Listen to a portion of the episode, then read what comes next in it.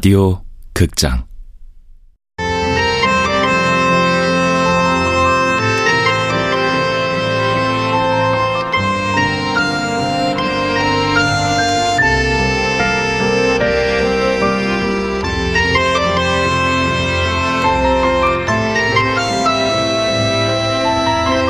통영이에요. 지금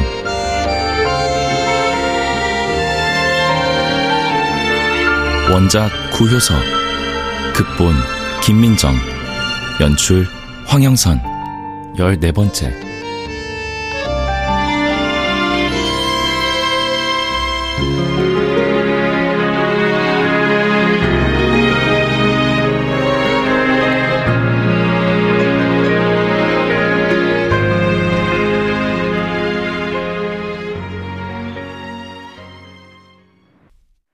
지금 용산인데 와줄 수 있어? 나는 택시를 타고 용산으로 달려가면서 계속 그 말을 되뇌었다. 야외 테이블에 앉아서 그를 기다리면서 계속 그 말을 되뇌었다. 그의 말의 뉘앙스와 어투를 떠올리고 그 말의 주인을 떠올리다 보면 10분씩 훌쩍 지나 있었다. 그렇게 40분이 흘렀을 즈음 마침내 그가 상기된 얼굴로 나타났다. 희린아. 응, 오빠. 보고 싶었어. 나도 보고 싶었어, 무척. 근데 무슨 일 있는 건 아니지? 그는 고개를 저었다. 그의 얼굴은 여전히 상기되어 있었다. 너에게 연락하면 안 된다고, 가능하면 너를 만나지 말라는 충고를 받았어. 나도 그게 맞다고 생각했고, 네가 보고 싶을 때마다 너를 위해, 우리를 위한 일이라고 생각하면서 참아왔어. 응, 나도 알아, 오빠. 근데 오늘 하늘이 너무 맑았어. 이 넓은 대로에는 고층 빌딩이 늘어서 있고 수많은 사람들이 이곳을 오가며 일하고 사랑하며 살아가고 있는 걸 봤어. 그래서 네가 보고 싶었어. 너무 보고 싶어서 연락했어. 잘했어. 그리고 네가 와줘서 고마워. 오빠가 불러줘서 고마워. 우리 어디든 가자. 그래, 가. 어디든 가. 무엇이 그의 감정을 건드렸는지 정확히 알 수 없었지만 나는 금세 그에게 감정이 입혔다. 아니, 원래부터 그게 나의 감정이었다. 우리는 손을 꼭 잡고 횡단보도를 건넜다. 막 시작한 더위에 잡은 손이 땀으로 축축했지만 그게 오히려 좋았다. 어디 들어갈까? 어디든 다 좋아. 시원하게 맥주 한잔 마실까? 좋지. 맥주 좋아.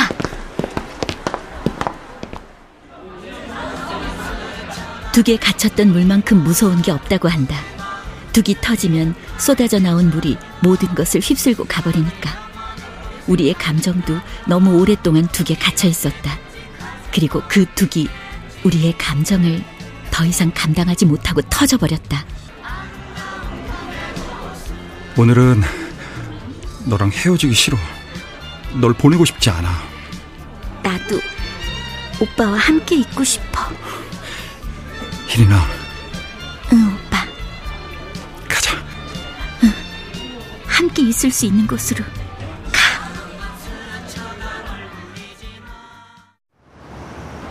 내가 찾아보고 올게. 넌 여기서 기다려. 응, 여기 있을게. 나는 밤거리 플라타너스 나무 아래에서 기다렸고 그는 여기저기 미친 듯이 돌아다녔다. 허름한 건물에 들어갔다가는 곧 튀어나와서 머리를 저었다. 여긴 너무 싫어. 너무 좁고 어둡고 지저분해. 다른 데를 찾아봐. 다 똑같아. 그럼 다른 데로 가. 그래, 다른 데로 가자. 택시!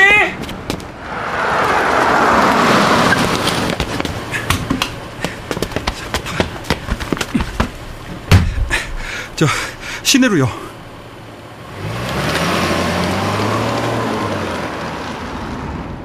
그는 택시를 타고 가며 열심히 숙박업소의 간판을 살폈다.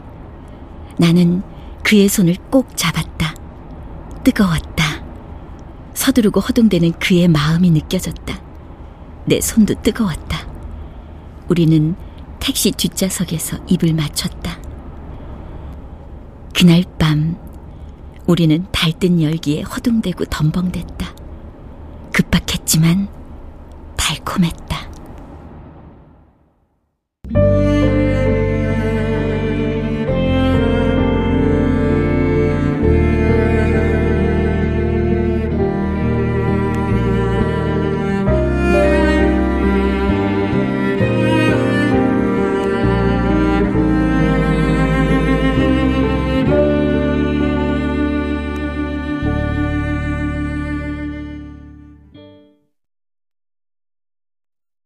이 도시는 매사 그런 곳이다라고 톨로의 그녀가 말했었지요. 이 도시는 매사 그런 곳이다. 매사 그런 곳은 어떤 곳을 말하는 걸까요? 그저 아름답다는 식으로 말한 건 아니고 뭐랄까요? 거기엔 또 다른 어떤 게 있는 것 같아요. 형도 이곳에 와봤겠지요? 형은 어땠을까, 이곳이? 풍광이야 말할 것도 없죠. 오죽하면 동양의 나폴리일까? 아, 근데 왜 한국의 나폴리라 하지 않고 동양의 나폴리라고 하는지 형은 궁금하지 않았나요?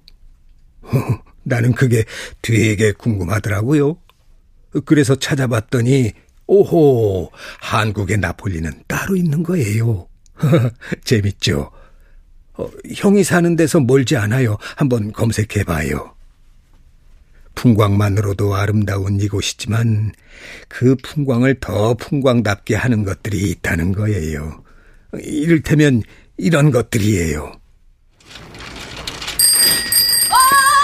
비켜요. 비켜주세요. 저 조심히 가세요. 총이 필요할 때는 언제든 말씀하세요. 빵빵. 헐. 한 손으로 권총을 쏘는 흉내까지 내며 벨은 용케도 그 가파른 언덕길을 잘도 내려가더라고요. 비틀비틀하면서도 한 번도 벨의 자전거가 넘어지는 것을 본 적은 없어요. 그녀의 자전거가 화로회 시장 젖은 바닥을 경쾌하게 가로지는 것을 보면 갑자기 이곳의 풍광이 바니쉬를 입힌 그림처럼 반짝반짝 빛나는 것 같기도 했어요. 그뿐인가요? 몰라. 다시 내려가서 사온다. 이따가 사줄게. 다시 내려갔다 오기에는 할아버지 다리가 너무 아프다. 사준다고 했잖아. 할아버지가 깜빡했어요. 미안다. 대신 이따가 내려가서 2개 사줄게. 응? 아이고 우리 이쁜 애기. 지금 갔다 온다. 그러면 3개 사줄게. 갔다 오라니까. 네 혼자 여기서 기다려야 하는데 그였나? 나쁜 사람이 예쁜 애기 잡아가면 어쩌려고. 혼자 있기에는 니 너무 어리다. 할아버지는 그렇게 못해요. 걱정 말고 갔다 온나. 그럼 같이 갔다 오자. 혼자 갔다 온나. 그 망측한 게 무엇이 그리 좋다고. 갔다 온나. 할아버지가 어쩔 수 없이 아픈 다리를 끌고 내려가 사온 것은 거북알이었어요. 아, 진짜 거북알 말고요. 휘물 초콜릿이라나 뭐라나. 노인들은 아이들을 좋아하고 아이들은 노인들을 깔보죠. 그렇죠. 그게 순리죠. 까칠한 손녀와 주눅든 할아버지가 있는 언덕 중턱의 커다란 빨간 우체통 풍경은 허허허 감탄이 나올 만큼 아름다웠습니다. 아무튼 아름다운 것을 더 아름다워지게 하는 무언가가 이곳에는 있어요. 이 도시는 매사 그런 곳이죠.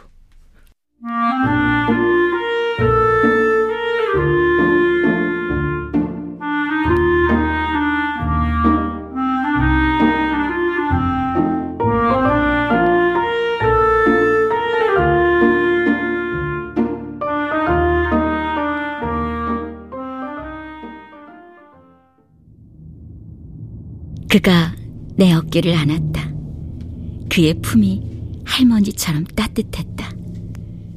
20살의 우리가 어째서 그토록 급속히 가까워졌는지 조금은 알 것 같았다.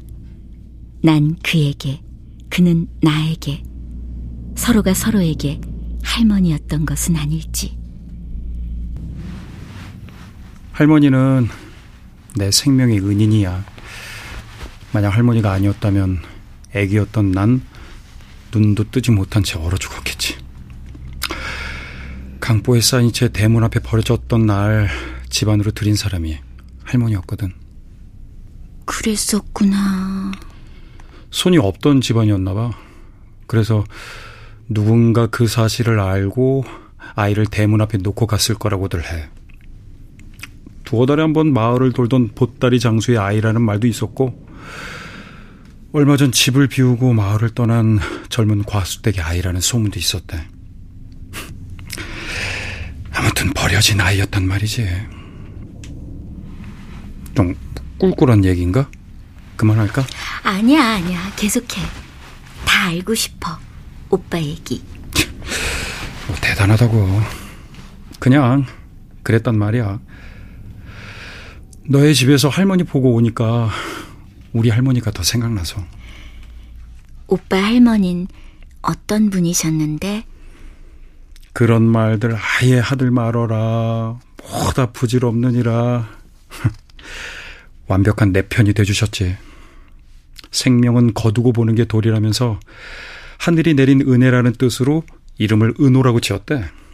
은혜은 하늘호. 근데 우리 할머니 치아가 성치 않으시니까 출생신고하러 동사무소 가서 은우 했는데 직원이 은후로 알아듣고 그렇게 적은 거지. 그래서 은혜은 두터울 후가 된 거야. 은후. 은혜가 두텁다. 뭐 그런 뜻? 그렇지. 에휴, 뭔 은혜를 그렇게 두텁게 받았다고. 예쁜 이름이네. 근데 알고 보면 할머니 은혜를 두텁게 받았어. 할머니는 항상 우리 은우 똑똑하고 잘생겼다, 우리 은우 참 착하다, 아주 세상에 좋은 칭찬들은 항상 나한테 해주셨거든. 어휴, 우리 은우 참 착하다. 그래 그거 칭찬받고 자란 아이는 나중에 올곧게 자라고 복도 많이 받는다고. 그래, 맞아. 우리 할머니도 그런 말 많이 했어. 근데 말이야, 할머니 사랑이 양날의 검이 된 거지, 나한텐. 무슨 소리야? 어머니가, 그러니까 날 받아들여준 어머니는 내가 할머니랑 아버지의 치밀하고 은밀한 계획에 따라 들어온 아이라고 믿게 된 거야. 어? 할머니가 날 하도 각별하게 여기고 아끼시니까 혈육이 아니면 저럴 수가 없는 거다 의심했던 거지. 그래서 구박받았어? 구박. 그래, 뭐 그런 단어도 있었구나. 구박이라기보다는 냉대? 무관심? 뭐 거부? 그런 단어가 더 맞을 것 같은데. 아, 불쌍한 우리 은우. 아버지란 사람이 일찍 돌아가셨거든. 원래 수명이 길지 않은 집안 내력이 있었다고 하더라고. 할머니도 그 후로 얼마 안 돼서 돌아가시고, 어머니랑 단 둘이 남았는데 그 사람은 날 거두지 않았어. 혼자 했던 거지. 그 뒤로는 쭉. 몇 살 때? 9살? 돌아가신 아버지의 형님, 그러니까 큰아버지 집에서 고1 때까지 살았어. 그 뒤로는 쭉 자취. 애 많이 썼어, 주은우 씨. 근데 재밌는 게 하나 있다. 난 주씨 핏줄이 아닌 거잖아. 그러니까 아버지나 큰아버지보다 훨씬 오래 살 거야. 오, 좋아. 오래오래. 그래, 오래오래 행복하게. 같이 살자. 그러자. 꼭.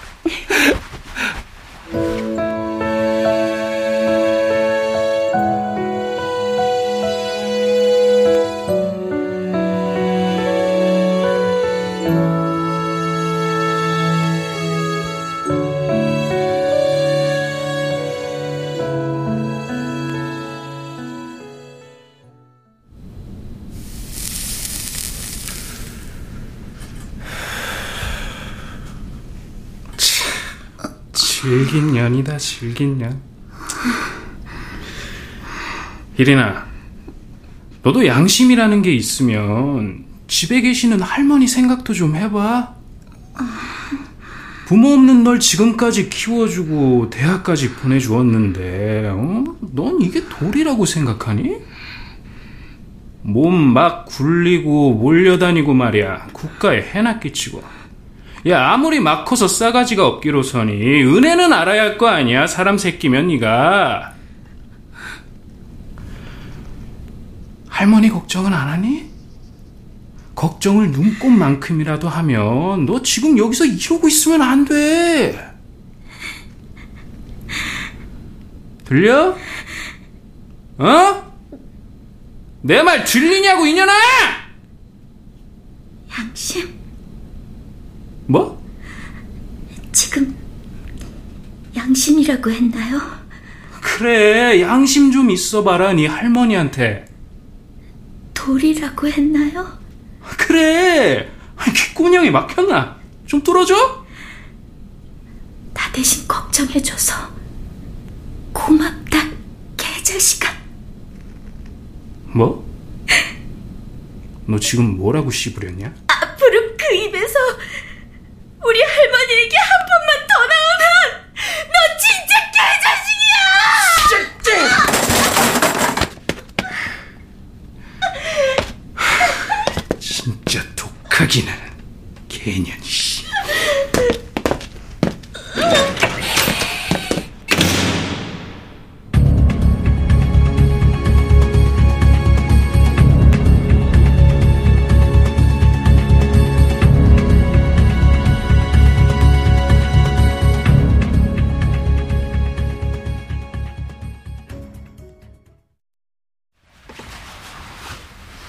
할머니가 떠나셨구나. 오빠가 잠적하고 내가 끌려갔을 때.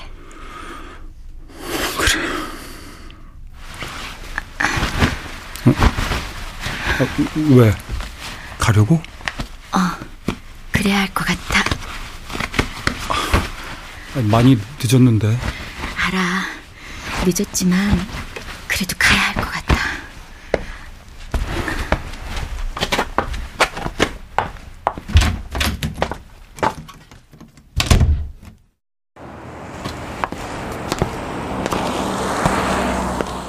비가 내린 듯 밤거리는 촉촉하게 빛났다.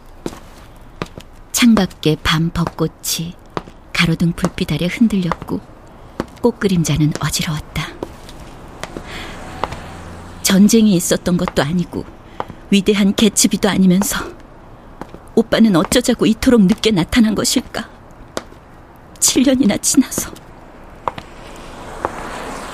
그와 함께 바라보던 창가에 밤 벚꽃이 심술을 불러일으켰다. 두고 갈 수 없는 사람을 두고 가지 않으면 안 될 사람에게 가야 했으므로.